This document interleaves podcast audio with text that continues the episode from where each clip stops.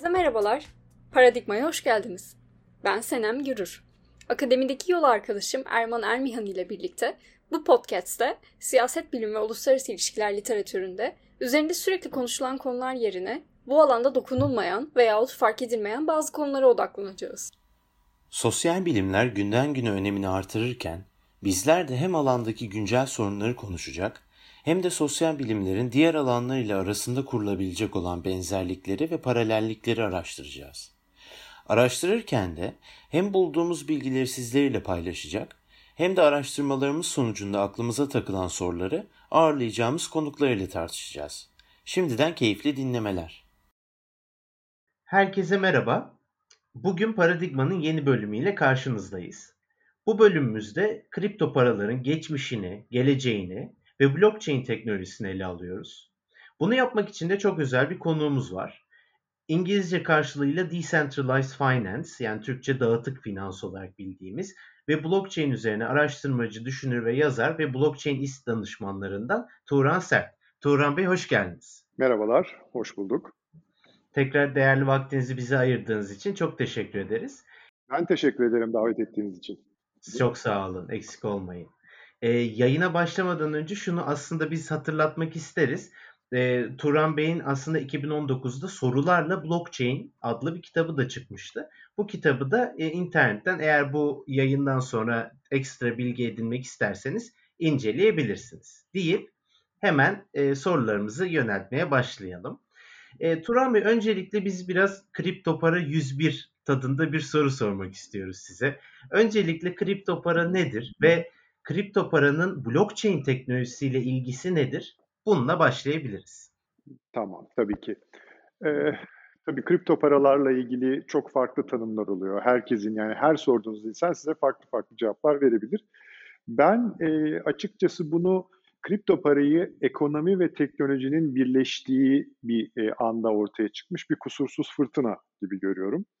İşin aslında özü e, dijitalleşmeye dayanıyor. Bizim daha önce işte analog bir hayatımız vardı. Sonra dijitalleşmeye geçtik. Ve bu dijitalleşme sürecinde e, dijitalleşmenin getirdiği pek çok faydaları hep birlikte yaşadık. Yani eskiden e, örneğin işte bir bir kişiye para göndermek istediğimiz zaman işte ne yapardık? Bankaya giderdik. Yani evimizden çıkar bankaya gider.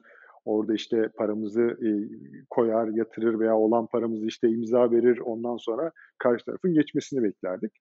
Dijitalleşmeyle birlikte bu alanda çok ciddi ilerlemeler oldu. Dijital hayat bize e, tamamen fiziki sınırların ortadan kalktığı bir dünya sundu daha rahat, daha esnek, daha pratik, daha hızlı ve çok da e, aslına bakarsanız maliyet olarak çok daha ucuz bir e, hayat sundu.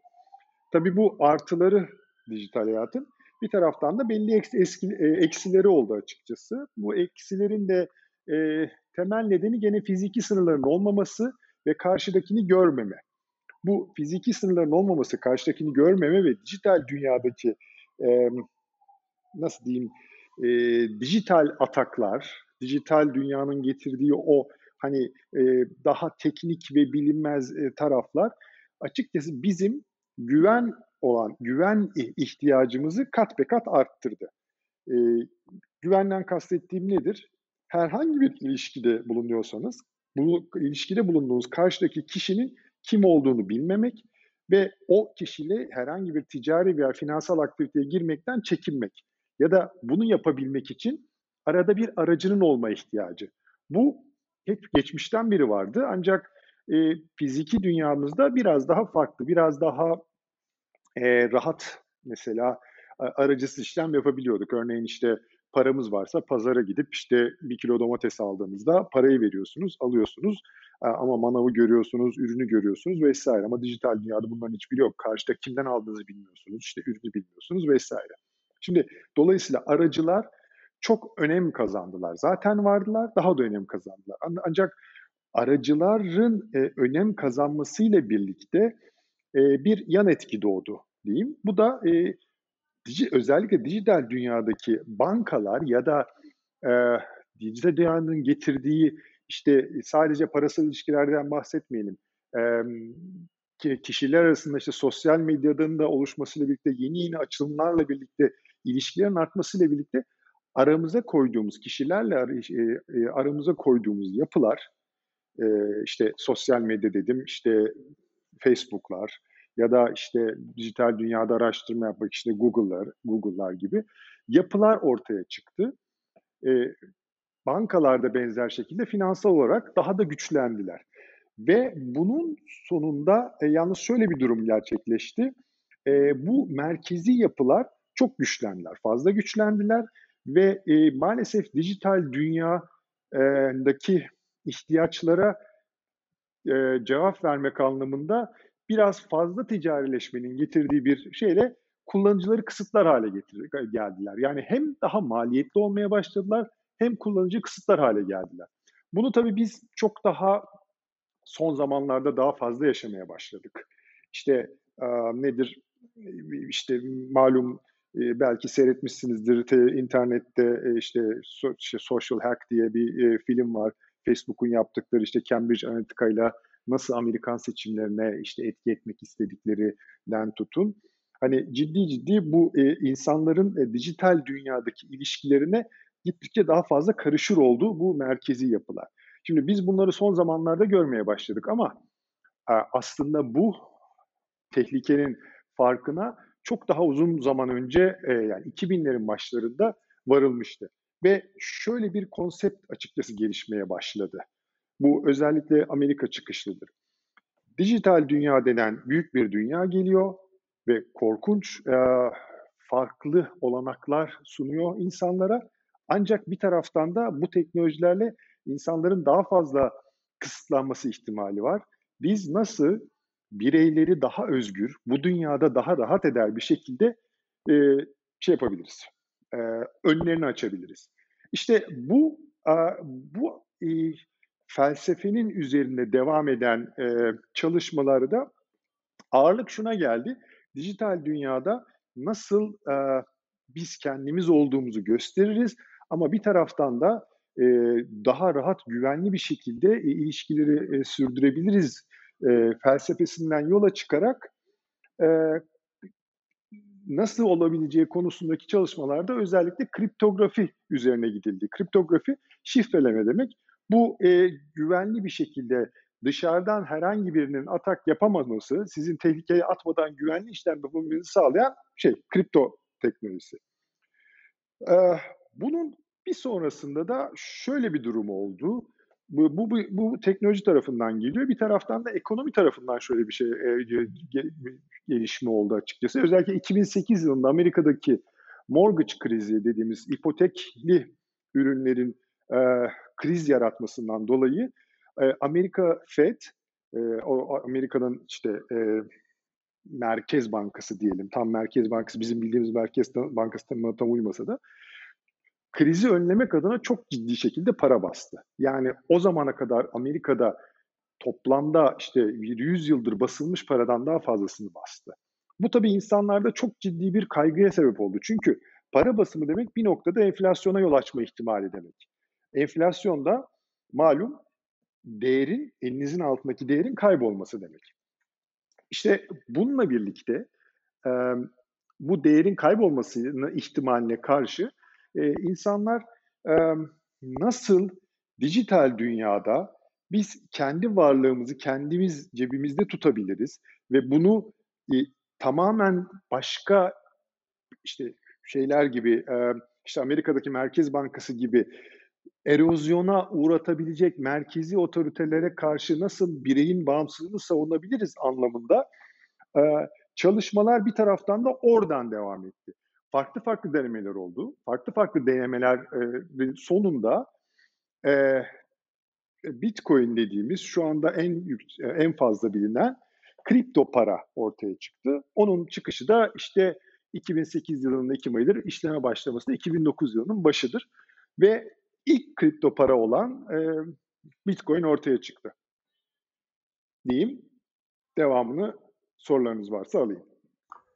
Çok teşekkürler Turan Bey. Çok aslında öz ve güzel bir giriş oldu. Buradan aslında bizim bir de merak ettiğimiz özellikle bizim çevremizde yani 20-30 yaş kuşağı arasında e, bu kripto para piyasasına özellikle büyük bir ilgi var ama sizin profesyonel deneyiminize istinaden sizce hangi kuşaklar ya da hangi yaş grupları bu konuya ilgi duyuyor daha çok sizce? E, çok çok normal olarak daha genç kuşak ve bunun da aslında çok net bir açıklaması var. Şu, e, sonuçta yani insanoğlu hep e, karmaşık problemleri çözerken bulunduğu yerden ve geçmiş tecrübesinden yola çıkar ve oradan anlamaya çalışır. Ve öyle bakıldığında fiziksel dünyaya alışmış bir daha yaşlı diyeceğim, daha hani e, fiziksel dünyada yaşamış olan kuşak bu yeni gelen teknolojileri o şekilde e, o kendi geçmiş deneyimleriyle karşılaştırarak değerlendiriyor. Ve bunu bu şekilde değerlendirdiğinizde yani kafanızda oluşmuş olan belli kalıplarla değerlendirdiğiniz zaman o kalıplara ters bir dünyadan bahsediyoruz kripto dünyasında. Ve o nedenle zaten hani e, malum e, ilgili kişilerle ya da biraz ilgi duymuş ya da ne olduğunu anlamaya çalışmış kişilerle konuştuğunuzda hep aynı sorularla karşılaşıyorsunuz. İşte ya bu nereden çıkıyor? Bunun bir değeri var mı? İşte ne, arkasında ne var? E, bütün bunlar e, çok normal olarak bize öğretilmiş olan kavramları e, la karşılaştırıldığında e, anlamlandıramayadığımız için bu oluyor. Ama dediğim gibi genç kuşaklara geldiğimiz zaman onlar için öyle değil. Yani genç kuşaklar zaten böyle bir dünyaya çıktıkları için, böyle bir dünyaya doğdukları için diyeyim, e, çok daha bu konuda sıcaklar. Yani bunu şuradan da anlayabilirsiniz. Şimdi 20-30 yaşlar ilgileniyorlar. 20-30 yaşların ilgilenmelerinin nedeni bir dediğim gibi geçmiş olarak fiziksel dünya dediğim dijital dünya öncesini daha az yaşamalarından dolayı ilgileniyorlar. İkincisi işte okullarını bitirdiler, iş hayatına girdiler ve dolayısıyla belli birikimler yapmaya başladıklarında bu birikimleri e, değerlendirecekleri alanlara bakıyorlar ve tabii geleceğe doğru bakıyorlar. E, daha da aslında erken kuşağa gidersek yani 10 yaşlar, 15 yaşlar açıkçası bu kripto paraları, dijital e, dijital dünyadaki varlıkları hiç sorgulamadan zaten adapte olacaklar. Bunu şuradan çok net anlayabiliriz. Açıkçası ben örneğin uzun bir süre e, benim çocuklarımla değil ama işte yeğenlerinde çok gördüğüm işte bilirsiniz e, iPad'leri vardır. iPad'lerde oyunlar vardır işte ya da bilgisayarlarında oyunlar vardır. Sanal oyunlar, işte sanal oyunlarda işte kılıç alırlar. İşte anne babadan para isterler. Gidip tamamen sanal, hiçbir değeri olmayacak bir şeye e, para yatırırlar. Hani daha işte 40'lı 50'li yaşlardakilerin hakikaten anlamakta zorluk çektikleri şey. Neden? Çünkü ya fiziki olarak tutamadığım bir şey neden para veriyorum? Nasıl para veriyorum? İşte bu bu anlattığım nedenler hep biz e, şeyin e, daha yaşlı kuşağın o o e, fiziki dünyada dijital dünyanın ayrımını ya da dijital dünyanın getirdiği o değer ne değer getirdiğini kavrayamamasından geliyor. Bu da onların adaptasyonunu genç şey, yavaşlatıyor. Ama dediğim gibi 20-30'lu yaşlar o, o anlamda e, çok daha e, olumlu bir şekilde yaklaşıyorlar dijital paralara. Teşekkür ederiz e, Turan Bey. Bu noktada isterseniz bizim bir de merak ettiğimiz bir konu kripto madenciliğin e, ne olduğuyla alakalı. Bir de tabii e, şunu merak ediyoruz. Yani bu paralar e, çok dalgalanıyor aslında anladığımız kadarıyla. Bu dalgalanmalar ve bu paraların değeri aslında neye göre belirleniyor? Bir de size bunu sormak isteriz. Tamam.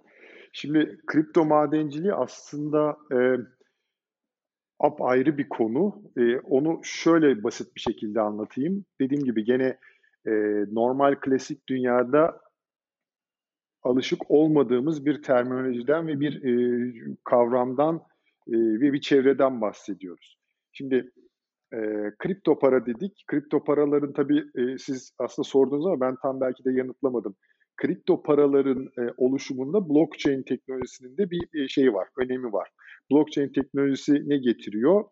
E, blockchain teknolojisi e, konuşmamızın ilk başında bahsettiğim merkezi olarak kişiler arasındaki güven ihtiyacını karşılayan, yani kişiler arasındaki güveni olan ihtiyacı karşılayan merkezi otoritenin yerine merkezi olmayan bir e, sistemin kurulması. İşte bu sistemi de blockchain sistemi deniyor. Ne yapıyor bu sistem dediğimizde? Bir tane merkez yerine binlerce merkez yaratıyor. Böylece güç çok daha dağılıyor. Blockchain özünde şu demek, e, aslında e, binlerce makinenin sistemi götürmesi anlamına geliyor. Sistemi çalıştırması, sistemi işletmesi anlamına geliyor. Tabii şunu unutmamak lazım. Hep dijital dünyadan bahsediyoruz. Fiziki bir dünya yok burada. Ve yine konuşmanın başında dediğim gibi dijital dünyadaki en büyük sıkıntılardan biri dışarıdan yapılan e, ataklar. Yani dijital olduğu için çok maliyetsiz bir şekilde sistemleri kilitlemeye yönelik e, dijital ataklar yapılabiliyor. Bu şu andaki dünyadaki bütün aslında firmaların e, dijital dünyadaki işte web sitelerinde vesairelerde gördüğümüz ataklar. Yani sistemleri yavaşlatmak, sistemleri durdurmak için e, çeşitli şeyler tarafından yani bilmediğimiz e, işte hackerlar deniyor mesela tarafından sistemlere atak yapılıyor. E, sistemleri çökertilmeye çalışılıyor, e, durdurulmaya çalışıyor, etkisiz hale getirilmeye çalışıyor. Tabii blockchain sistemlerinde de benzer bir şekilde bir durum var. E, bu işte binlerce makineye dağıtılarak aslında bu dış dünyadan gelecek ataklar önleniyor. Çünkü tek bir merkezde olsanız yani işte atıyorum X şirketi düşünün. Hani Facebook olsanız serverlarınız vardır, oraya atak gelir. Ama blockchain sisteminde işte 10 bin tane makine dünyanın her tarafına dağılmış dediğinizde o anlamda e, atak etmesi zor. Ha, bu 10 bin makinenin ama bir şekilde bu sistemi koruması, işletmesi lazım. Yani e, bu bir yazılım, bilgisayar yazılımı ile oluyor. İşte yani işte Bitcoin dediğimiz ya da Ethereum dediğimiz bu şeyler aslında blockchain sistemleri birer yazılım. Yazılımın yaptığı bu 10 bin küsür makinenin, e, ya binlerce makinenin birlikte doğru düzgün bir şekilde çalışması ve e, sistemi yürütmesi ne yarıyor. Blockchain'in en kritik konusu da bu. Madencilik de işte bu binlerce makinenin bu işi yapması karşılığında onlara verilen ödül. Yani bu binlerce makina sistemi koruyorlar özünde. Ve sistemi korudukları için de bir para e, onlara veriliyor. Sistem tarafından ödül veriliyor. Bu işe de madencilik deniyor. Yani kripto madenciliği denen şey özünde bu. E, ve bu işte bu dünyanın kripto dünyasının en büyüğü Bitcoin'dir. İkincisi de Ethereum'dur. Bunlar böyle açık ara zaten e, şey olan blok zincirlerdir. E, büyük zincirlerdir. Her ikisi de madencilik esasına dayanarak çalışırlar. E, Ethereum denen ikinci büyük sistem önümüzdeki sene içinde bir sorun olmazsa madenciliği bırakacak. E, ama Bitcoin'in öyle bir durumu yok. Bitcoin madenciliğe devam edecek. Tabii bu madencilik dediğimiz koruma işini yaparken de bu makineler ciddi enerji sarf ediyorlar. Yani şu an işte önümüzde duran bilgisayarlarla bu madencilik işini yapamıyorsunuz. Çok kuvvetli makineler lazım. Ama o da e, aynı zamanda elektrik sarfiyatı demek. O nedenle de mesela Bitcoin'e e, ciddi bir e, eleştiri de oluyor. Çok ciddi elektrik harcadığı için. Ama bu sistemi korumak için gerekli bir e, harcama olarak e, görülüyor kripto para madenciliği ile ilgili sorunuzu bu şekilde cevaplayayım. Kripto paraların e, özellikle işte hani çok bilinen, en çok bilinen iki tanesi ya da en şeyi Bitcoin dediğimizde bunlara e, kıymeti kendinden menkul paralar deniyor. Yani bu paraların arkasında herhangi bir şey yok. E, bu tabii çok tartışılan, çok e, üzerine e, tartışmaların döndüğü, araştırmaların yapıldığı bir konu. Değer dediğiniz özünde alanla satanın e, nedir? Yani üzerinde anlaştığı fiyattır. Ve bu e, Bitcoin için bundan 10 yıl önce, 12 yıl önce sıfır değerindeyken, işte 1 sent, 2 sentken yavaş yavaş arta arta buralara geldi. Ee, özünde baktığınızda bütün para sistemleri aslında inanç sistemidir. Eğer insanlar o paranın değer kazanacağına inanıyorlarsa e, almaya devam ederler ve değer değeri artar. Eğer inanmıyorlarsa satarlar. Sattıkları durumda da paranın değeri azalır ya da biz ona devalüe olmak deriz. Bu dediğim gibi tamamen sistemin düzgün çalışıp çalışmadığını olan insanların e, ya da sistemin değer katıp katmadığına olan insanların inancıdır. Bu, bu, bu her insan için farklıdır. O nedenle e, çok şey yapmak e, hani neden değerli neden değersiz demek e, zor. Sizin sorunuzdaki volatilite yani dalgalanmada evet var. Bunun birkaç nedeni var. E, bir tanesi e, şöyle söyleyeyim ağırlıklı olarak özellikle Bitcoin'de ciddi bir tutma durumu var. Yani buna hodler derler işte te- terminoloji olarak. Ellerinde parası olanlar sisteme inandıkları için satmıyorlar. Yani e, olan parayı tutuyorlar. Tedavülde olan para da az olduğu için çok ciddi olarak yapılan hareketler e, sistemi çok e, ciddi olarak etkiliyor. Yani atıyorum bir büyük bir e, elinde parası olan gelip alım yaptığı zaman fiyat bir anda yükseliyor. Sonra başka birisi herhangi bir nedenden satım yaptığında fiyat düşüyor. Ama e, yani dolayısıyla bu da volatilite getiriyor.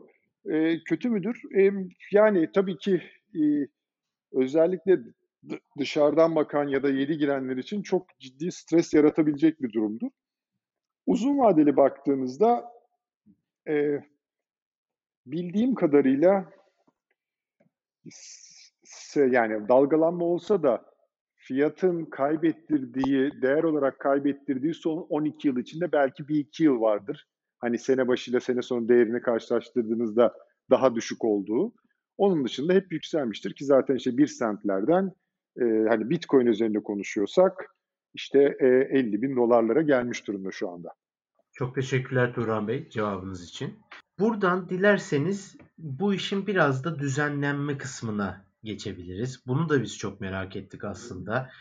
Çünkü son dönemde işte takip ettiğimiz üzere devletlerin ya da Avrupa Birliği gibi uluslararası örgütlerin en azından söylemsel düzeyde kripto paraya karşı belli düzenleyici önlemler böyle sinyal ettiklerini görüyoruz. Böyle acaba yakın zamanda yaparlar mı diye aklımıza geldi. Dolayısıyla bizim aslında temel sorumuz sizce devletler ve böyle uluslararası örgütler kripto parayı düzenleyebilir mi? Böyle bir güçleri var mı?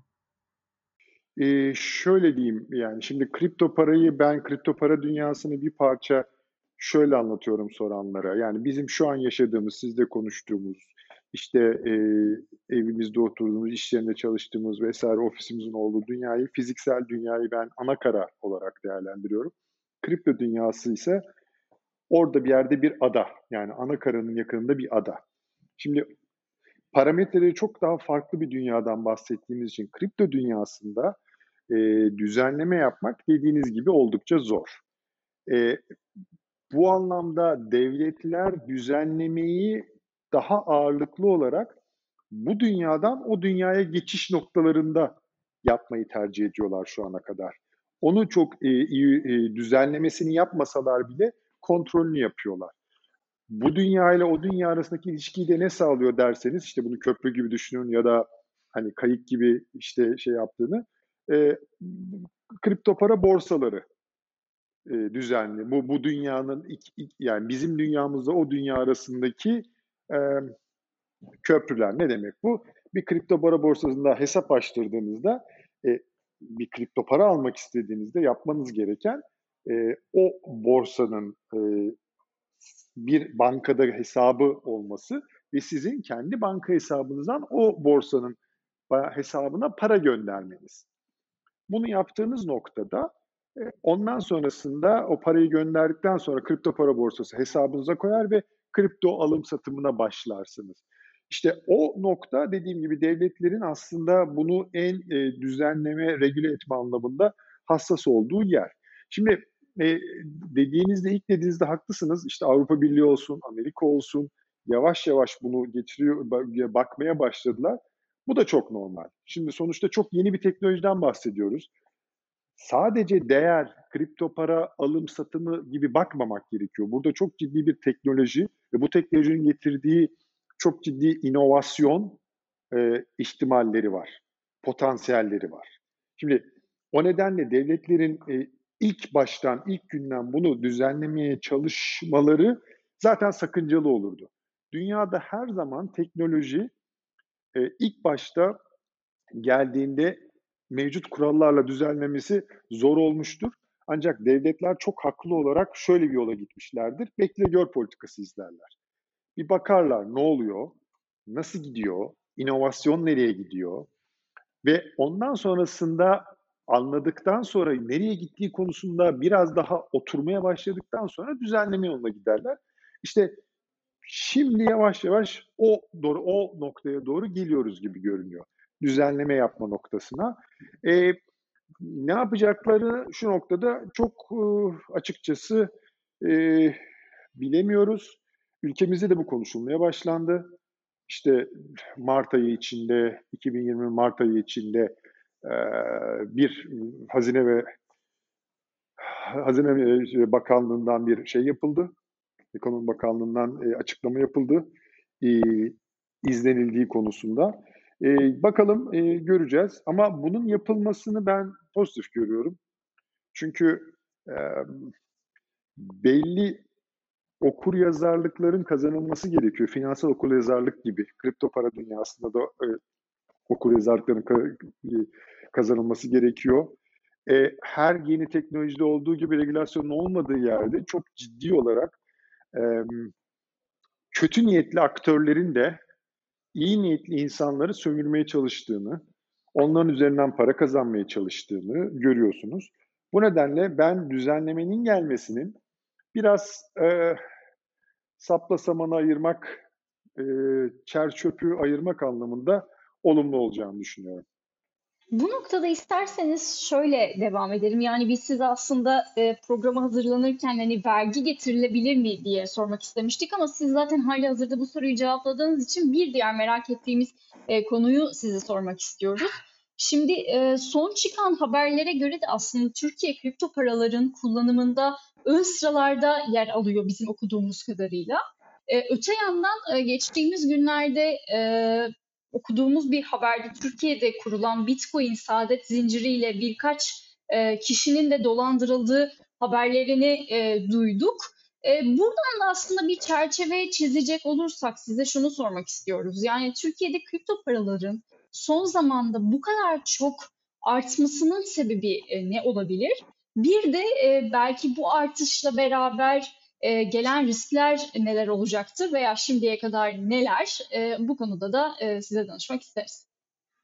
E, tabii yani e, o konuda e, şimdi e, saadet zinciri konusundaki hani habere baktığınız zaman e, Bitcoin'den işte kazanılacak işte yüksek kazanacaksınız diyerek insanların alınması açıkçası saadet zincirleri e, hep ola gelmiştir. Bitcoin'den önce de olmuştur biliyorsunuz. O zaman da TL kullanılıyordu, dolar kullanılıyordu. Şimdi e, maalesef hani Bitcoin adı geçince hemen Bitcoin e, suçlu gibi gösteriliyor. Bitcoin aslında bir araçtır, bir teknolojidir. Asıl e, burada sorgulanması gereken bu saadet zincirini e, oluşturanlar veya bunu bunu kötü niyetli kullananlar tarafından bakmak lazım. Yani maalesef e, şöyle bir algı bir 10 yıldır e, yeni teknoloji olmasından dolayı oluyor. İşte Bitcoin'in hep böyle bir kaçakçılık, bir işte yasa dışı işler için kullanılması gibi. Halbuki Bitcoin dünyanın aslında en şeffaf e, paralarından bir tanesi. Bitcoin'de yapılan tüm işlemleri yapan kişi değil ama yapılan tüm işlemleri takip edebilirsiniz. Bu nedenle e, yasa dışı işlerde kullanılması ihtimali oldukça az. Oransal olarak da baktığınızda çok daha düşük olduğunu görüyorsunuz. Bu bayağı rakamsal olarak da kanıtlanmış durumda. Yani şunu açıkçası ben her zaman veriyorum. E, Bitcoin'in şu andaki piyasa değeri işte 1 trilyon dolara yakın sürekli inip arttığı için bunu dinleyenler ne zaman dinlediklerinde farklı e, rakamlar olabilir. 1 trilyon dolar değil, 900 milyar dolar değil. Yalnızca Avrupa'da Avrupa regülasyonlarının olduğu Danimarka Danske Bank'ın Estonya'daki bir şubesinden 2007 ile 2015 yılları arası ya da 17 yılları arasında ki 8-10 yıllık sürede 150 milyar dolarlık bir para aklandı. Bunu dileyen internetten görebilir. Yani bu çok bayağı net bir şekilde e, yakalanmış bir şey haber. Hatta bunun da %8'i galiba Türkiye'ye yanlış hatırlamıyorsam. Şimdi böyle bir haber çıktığı zaman ki bakın regüle edilmiş, Avrupa kurallarına göre edilmiş bir bankadan yapılmış. Böyle bir haber çıktığı zaman bu 150 milyon dolar ya da euro büyük rakamlarda artık o kadar fark etmiyor. Euro veya dolar bunun için suçlanmıyor. Ee, ama işte benzer bir şey baktığınız zaman hani Bitcoin önce hemen akla bu geliyor. Yani 800 milyar dolarlık toplam değeri olan bir varlığa karşılık sadece bir bankanın bir şubesinden olan rakamı söylüyorum size 150 milyar dolar. Dolayısıyla burada bundan dolayı doları veya euroyu suçlamalı mıyız? Hayır. Neden? Çünkü dolar veya euro bir araçtır. Aynı şekilde Bitcoin de bir araçtır. Böyle bakmakta fayda var. Ee, ilk sorunuza gelirsem Senem Hanım, e, neden Bitcoin Türkiye'de daha fazla sanki kullanımdaymış gibi? O, o tip raporlara ben açıkçası o kadar e, itibar etmiyorum. Çünkü e, çok söyleniyor, e, başka farklı karşı raporlar da var o kadar olmadığı konusunda. Ama tabii bizim ülkemiz insanı e, şeydir, yani bu tip hızlı para kazanma yöntemlerinde çok kulaktan kulağa e, çok hızlı yayılır ve e, daha risk alır, risk sever bir ülkedir. Ülkemiz insanı öyledir. O nedenle böyle bir daha bir şey olabilir. Bir de şu aralar işte yükseldi diye özellikle e, çok ciddi şey oluyor ama ben orada çok sıkıntılı ve sakıncalı görüyorum. Çünkü bu konuyu bilmediğiniz noktada hakikaten yükselen bir değere girip alım satım yapmaya çalışmak çok ciddi riskli. Yani bunun benzerini biz 2017 yılında yaşadık. 2017 yılının işte ortalarından 2017'nin sonuna kadar, 2018'in Ocak ayına kadar çok ciddi bir yükseliş gösterdi. O zaman da çok ciddi bir e, Türkiye'de bir konuşma olmuştu. Ama ondan sonra 2018, 2019, 2020 yılının Mart ayına kadar kış sezonu de, deniyor buna. Ciddi bir, çok ciddi bir düşüş gerçekleşti. İşte o zaman kimse konuşmadı. Yani o zaman o zaman da bunlar bu paralar vardı ve o zaman hiçbir getiri elde etmedi. Çoğu insan da zarar etti. Sonrasında 2020'nin Mart'ından sonra tekrar bir yükselişe geçti. Bu sonsuza kadar yükselecek anlamına gelmiyor. Kısa vadeli olarak burada alım satım yapmaya çalışmak ben açıkçası çok riskli görüyorum ve tecrübesi olmayan, kulaktan dolma birileri dedi diye girmek, hele hele oldukça teknik bir dünyada, binlerce farklı paranın olduğu bir dünyada, işte sadece Bitcoin'deki para yükseldi diye, işte şu coin, X coin de yükselecekmiş diye girmek, e, yani açıkçası kumar oynamaktan farksız gibi geliyor bana. O noktada bilmiyorum. Belki düzenlemeler de burada e, umuyorum küçük, iyi niyetli, e, hani zorluklarla parasını biriktiren, e, kenara koyduğu parasını e, biriktiren e, küçük yatırımcıları korumak anlamında e, umarım e, olumlu etkileri olacak. Çok teşekkür ederiz Turan Bey. Aslında çok çok önemli noktalara değindiniz. Özellikle yakın çevremizden de bu konuda bir, bir sizin başta belirttiğiniz finansal okur yazarlığın düşük olduğunu gördüğümüz için e, söyledikleriniz umarım e, pek çok insanın kullandığı çınlayacaktır ve bu yayın e, olabildiğince insana ulaşacaktır diyelim. E, buradan son soruya geçerken biz aslında özellikle bizim paradigmada sosyal bilimleri merkeze alan bir yaklaşımımız olduğu için bizim de çok ilgimizi çekiyor ve bu konuda öğrenmemiz gerektiğini düşünüyoruz aslında. Siz de bize eşlik ediyorsunuz sağ olun. Burada aslında işte son soruya gelirken kripto paraların ve blockchain'in hem yarının hem geleceğini biraz size sormak isteriz. Sizin aslında biz çıkardığınız başta bahsettiğimiz kitabınızdan da çok istifade ettik. Onu da okurken sizin de aslında temas ettiğiniz bu sağlık sektöründen seyahate, çevre, sanat dünyasına olan e, etkileri üzerinde duruyorsunuz kitapta blockchain'in. Dolayısıyla blockchain bu sektörlere neler katabilir? Bunu biraz bizimle açabilirseniz çok mutlu oluruz. Tabii yani blockchain e, açıkçası e, en büyük artısı şeffaflık getiriyor olması.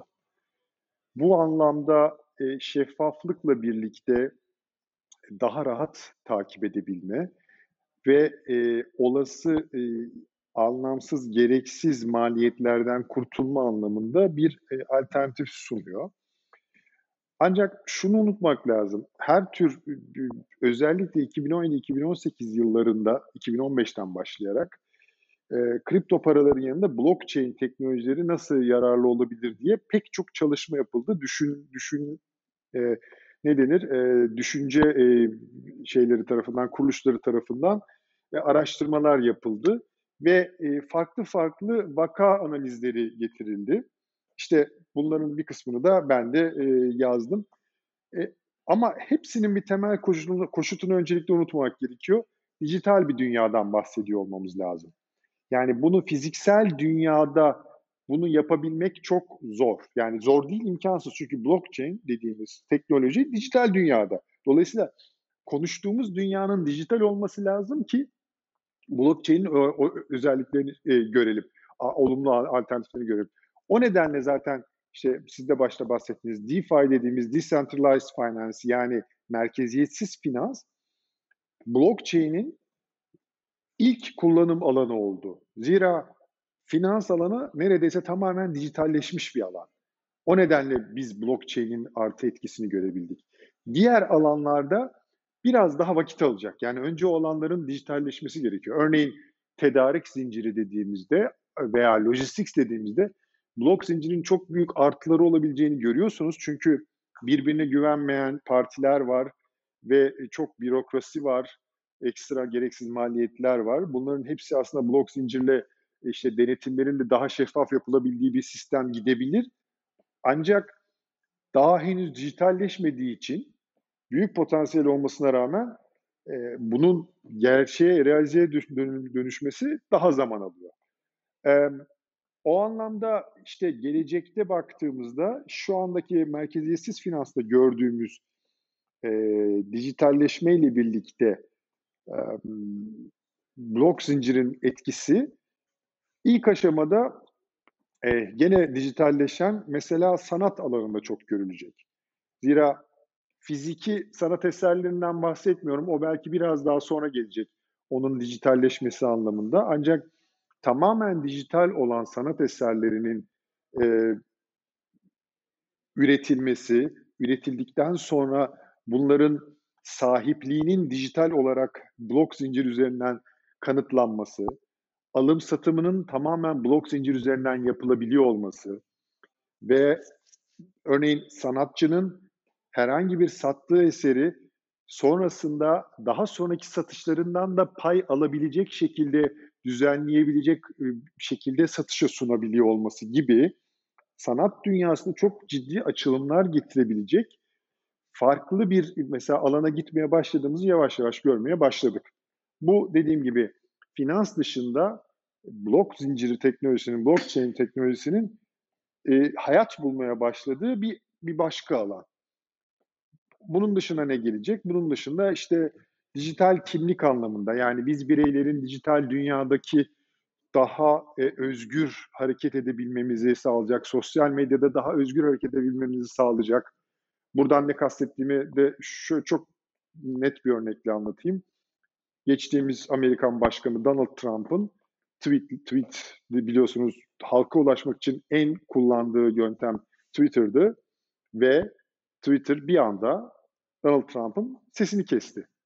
Şimdi Trump'ın görüşlerine katılırsınız, katılmazsınız. O apayrı bir konu. Ama herhangi bir teknolojik aracın geniş kitlelere ulaşmak anlamında size e, bir e, imkan veren aracın bir anda oradaki o 2-3 kişinin kararıyla sizin o dünyadaki e, kolunuzu kanadınızı bir şekilde kırıyor olması açıkçası ciddi bir şeydir. Merkezi yapıların sıkıntıları konusunda ciddi bir örnektir.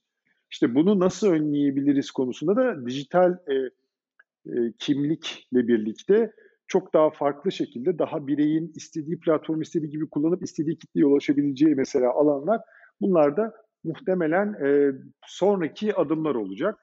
E, ama mesela sosyal bilimler alanında benim de e, eşim e, uluslararası ilişkiler alanında çalışıyor ve göç çalışıyor.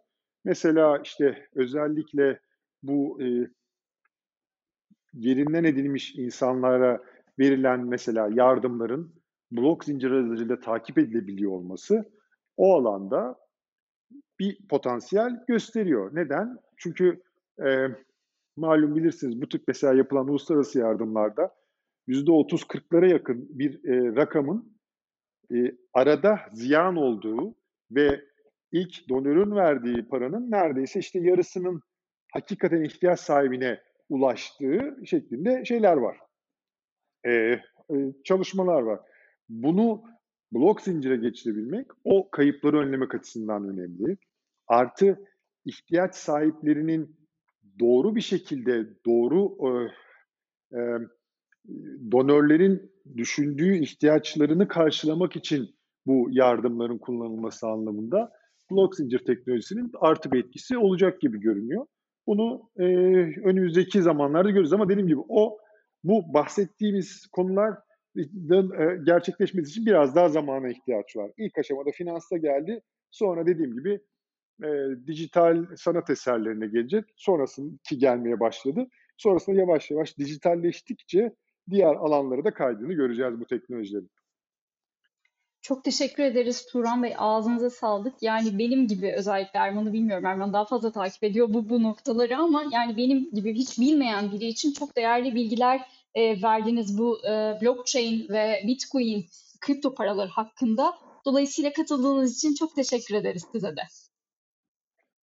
Ben de beni davet ettiğiniz için çok teşekkür ederim. Ee, Erman Bey'in dediği gibi e, kitabımı e, ücretsiz olarak e, indirilebilir. İşte Turan Sert sorularla blockchain yazarsanız herhangi bir arama motoruna e, oradan e, ulaşabilirsiniz ve ne kadar çok kişi okursa o kadar e, bilgi yayılır ve e, bilinçlenme olur diye umuyorum. Teşekkür ederim beni davet ettiğiniz için. Biz teşekkür ederiz. Evet çok haklısınız. Biz de izleyicilerimiz için e, kitabınızın linkini açıklama kısmına koyarız. Yani bu podcast hem Spotify'dan hem Apple Podcast'tan veya diğer platformlardan dinleyen izleyicilerimiz de aşağıdaki linkten e, tıklayıp e, kitaba ulaşabilirler. E, kapatırken de tekrar hatırlatmak gerekirse e, bugün e, Transert ile birlikte blockchain, kripto paralar ve özellikle de Bitcoin'i konuştuk. Bu işin geleceği ne olabilir? Bunları değerlendirdik. Bizi dinlediğiniz için çok teşekkür ederiz. Gelecek bölümlerde görüşmek üzere.